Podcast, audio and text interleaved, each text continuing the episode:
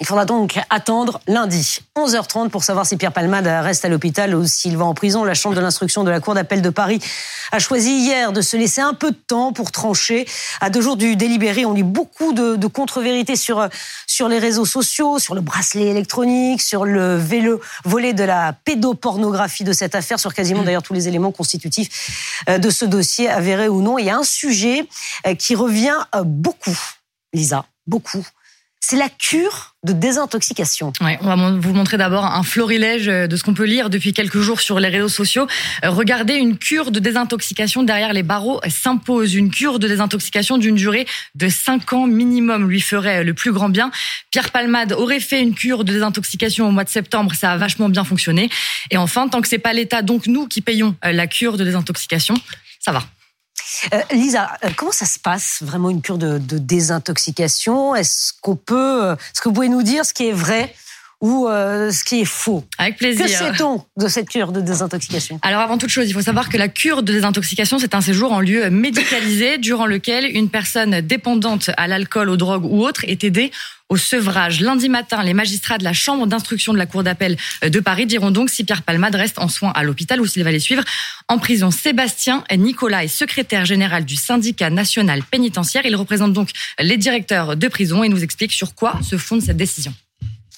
Le choix il va être déterminé par les circonstances de, l'infraction, par la décision du juge. Une personne qui resterait en milieu libre, qui ne serait pas incarcérée à la suite d'une infraction pénale, euh, serait contrainte à ce qu'on appelle une obligation de soins. C'est l'article 132-45 du Code de procédure pénale qui oblige l'individu condamné par la justice qui n'est pas incarcéré qui reste donc un milieu ouvert, de suivre euh, une, une, obligation de soins. S'il n'exécute pas euh, cette, obligation, euh, cette obligation de soins, le service pénitentiaire d'insertion et de probation rédige un rapport qui est transmis au juge et le juge peut décider de l'incarcération de la personne. La prestation de soins et de l'accompagnement qu'il peut y avoir à l'extérieur n'est pas forcément la même que ce qu'il peut y avoir à l'intérieur de l'établissement.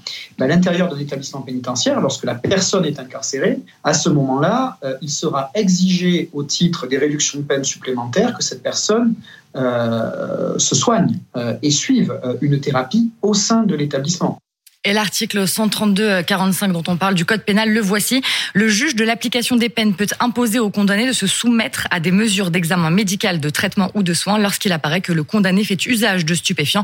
Autrement dit, que ce soit en prison ou à l'hôpital, Pierre Palmade va devoir être soigné. Alors vous avez lu une cure de désintoxication d'une durée de 5 ans minimum lui ferait le, plus grand bien. Ça, dure combien de temps euh, les cures de désintoxication? Il n'y a pas de maximum ni de minimum de durée euh, de cure. La cure de désintoxication, c'est euh, du sur-mesure. J'ai sollicité Hervé Martin qui est secrétaire général de l'association Addiction France. Écoutez son éclairage. La cure, elle est vraiment en fonction euh, de l'évaluation qu'aura faite à la fois le médecin euh, et l'équipe pluridisciplinaire qui entoure l'usager. Donc ça peut être effectivement relativement court, sur une petite semaine, voire trois semaines, euh, et c'est vraiment selon l'addiction et la sévérité de l'addiction.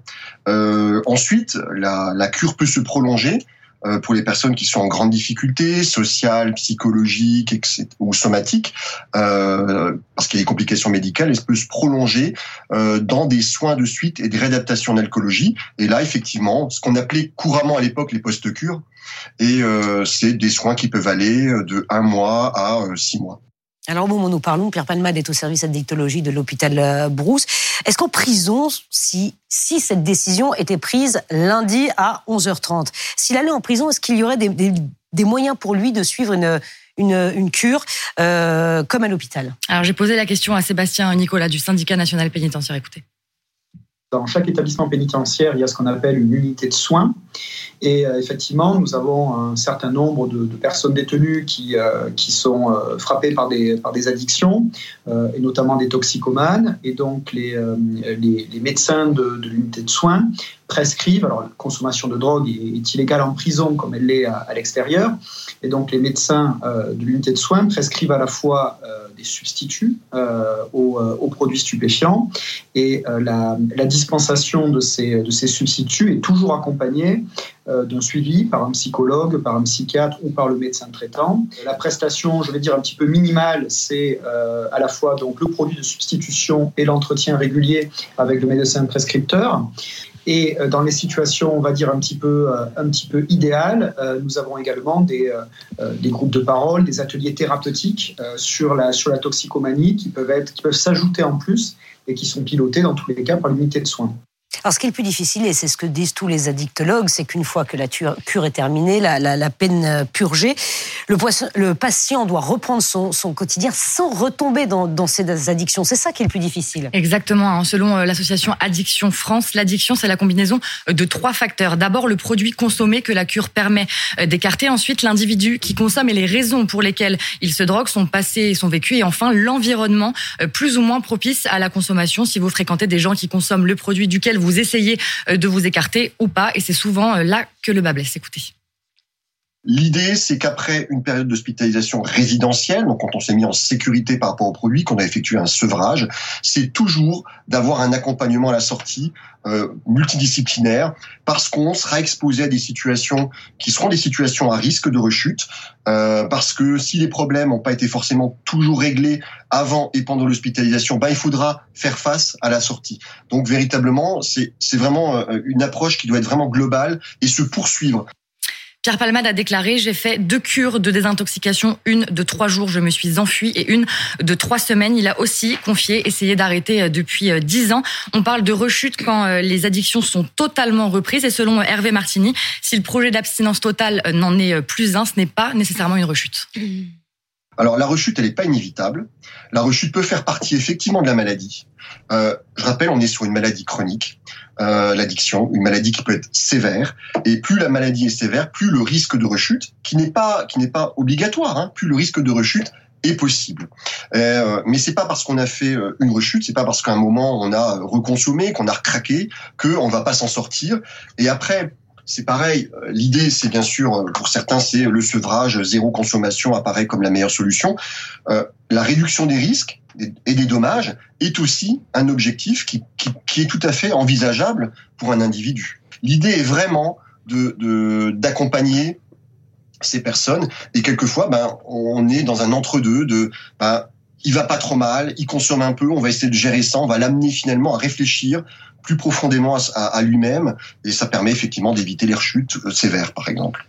Donc vous l'avez compris, hein, parfois pour accompagner des patients, on ne leur demande pas d'arrêter totalement, mais plutôt de diminuer ou de substituer pour éviter de retomber euh, dans la consommation maximale. Alors évidemment, le processus peut être très long, Lisa. Et la question qui se pose beaucoup et que euh, les, internautes, les gens se posent, enfin ceux qui réagissent aussi sur les réseaux sociaux, c'est le financement de, ces cours, de ces cures. Ça coûte, ça coûte combien? Alors en règle générale, les frais de la cure sont couverts par l'assurance maladie et l'assurance maladie, effectivement, elle est en grande partie pardon, financée par nous tous. Il n'y a pas de tri euh, dans les conduites addictives, tout comme pour euh, l'alcool, l'addiction au cannabis ou à la cocaïne, peuvent développer des pathologies et c'est précisément ça que prend en charge l'assurance maladie. J'ai aussi contacté un avocat spécialiste des sujets de santé et d'hospitalisation et qu'il y ait condamnation ou pas, les conditions de prise en charge ne changent absolument pas. Voilà donc pour les questions que l'on se posait peut-être sur cette cure de, désintoxication. Mélanie Bertrand du service police-justice est avec nous sur ce plateau. À propos de cette affaire Palma, je voudrais qu'on revienne un instant sur cette toute dernière information qui est affichée en bas de votre écran et ça concerne le volet pédopornographique euh, de, de cette affaire. Il y avait deux gardés à vue, euh, Mélanie Bertrand, et euh, selon les, les informations BFM TV, l'un d'eux va être présenté à un juge. Oui, il y avait deux gardes à vue depuis jeudi, deux hommes interpellés par les enquêteurs de la brigade de protection des mineurs dans le cadre de l'enquête préliminaire ouverte pour soupçon de détention d'images pédopornographiques. Ils ont été longuement entendus, interrogés, et à l'issue de cette garde à vue, l'un est ressorti libre, l'autre va être présenté à un juge d'instruction parce que le parquet de Paris nous annonce qu'on n'est plus dans le cadre d'une enquête préliminaire maintenant. on est dans le cadre de l'ouverture d'une information judiciaire pour détention, diffusion de fichiers pédopornographiques et consultation habituelle de sites pédopornographiques. Donc maintenant, il y a un juge d'instruction qui va être saisi et qui va continuer d'enquêter euh, sur ces sur tous ces faits là. Et cet homme, ce deuxième homme gardé à vue, va être présenté. On saura dans l'après-midi euh, s'il est mis en examen ou non, euh, s'il y a des réquisitions de placement en détention provisoire. Là-dessus, le parquet de Paris ne souhaite pas communiquer davantage, mais effectivement, on passe dans un temps plus long de l'enquête désormais, avec d'autres moyens qui vont être confiés sur commission rogatoire aux enquêteurs. Voilà, et on rappelle juste que Pierre Palman n'a pas été entendu, donc sur ce volet, pour l'instant, pas de garde à vue, il n'a pas été auditionné. Non, non, il n'a pas été entendu. L'enquête est ouverte depuis une semaine. Pour l'instant, les deux hommes qui ont été entendus, ce sont ceux qui apparaissent sur une vidéo remise dans la semaine par un témoin au policier. Et selon ce témoin, on voit, on verrait euh, Pierre Palmade consulter du contenu pédopornographique on l'imagine en présence de ces deux hommes, sinon il n'aurait pas été placé en garde à vue. C'est tout ça qu'a tenté de tenté de démêler les enquêteurs et ce qui donne lieu à la présentation à un juge d'un de ces deux hommes qui étaient jusqu'à présent en garde à vue. Voilà donc pour euh, l'effet sur ce volet donc du, dossier à Pierre Palman, le, volet pédopornographique. Je voudrais qu'on revienne un instant avec vous, Anne-Charlène Bézina, euh, sur euh, l'avenir de, Pierre Palmade. Il sera tranché donc lundi 11h30 puisque la justice a décidé de se laisser un peu de temps pour prendre une décision. Va-t-il rester à l'hôpital? Ou va-t-il aller en prison On le saura lundi 11h30. Si l'on se base sur les éléments que nous avons à l'heure où nous parlons, euh, quelle décision pourrait, euh, pourrait prendre la, la justice pour, pour Pierre Palmade Alors, euh, une décision importante. Déjà, il faut faire un préalable, rappeler que ça n'est pas une condamnation ou une pré-condamnation.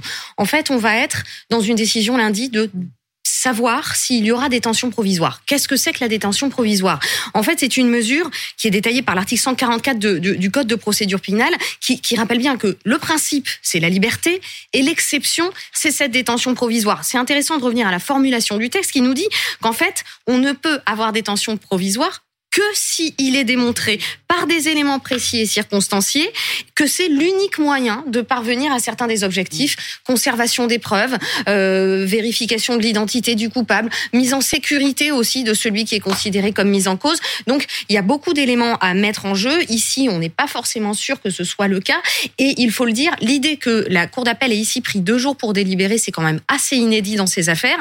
Donc ça prouve que l'ultra-médiatisation va quand même un petit peu influencer le dossier. La seule chose qu'on sait, c'est que la détention provisoire ou euh, le respect de l'hospitalisation euh, ont un peu la même finalité, c'est-à-dire la protection de l'ordre public, c'est-à-dire la protection tout simplement du fait qu'il ne puisse pas récidiver. Mais ça n'est pas une peine. Et encore une fois, cette détention, elle doit être uniquement justifiée par des faits graves, euh, par des faits finalement de, de conservation de preuves. Et ça n'implique évidemment rien de l'enquête qui continuera à se passer pendant l'instruction et de l'audition qui viendra ensuite. Voilà, et on sera fixé évidemment lundi 11h30.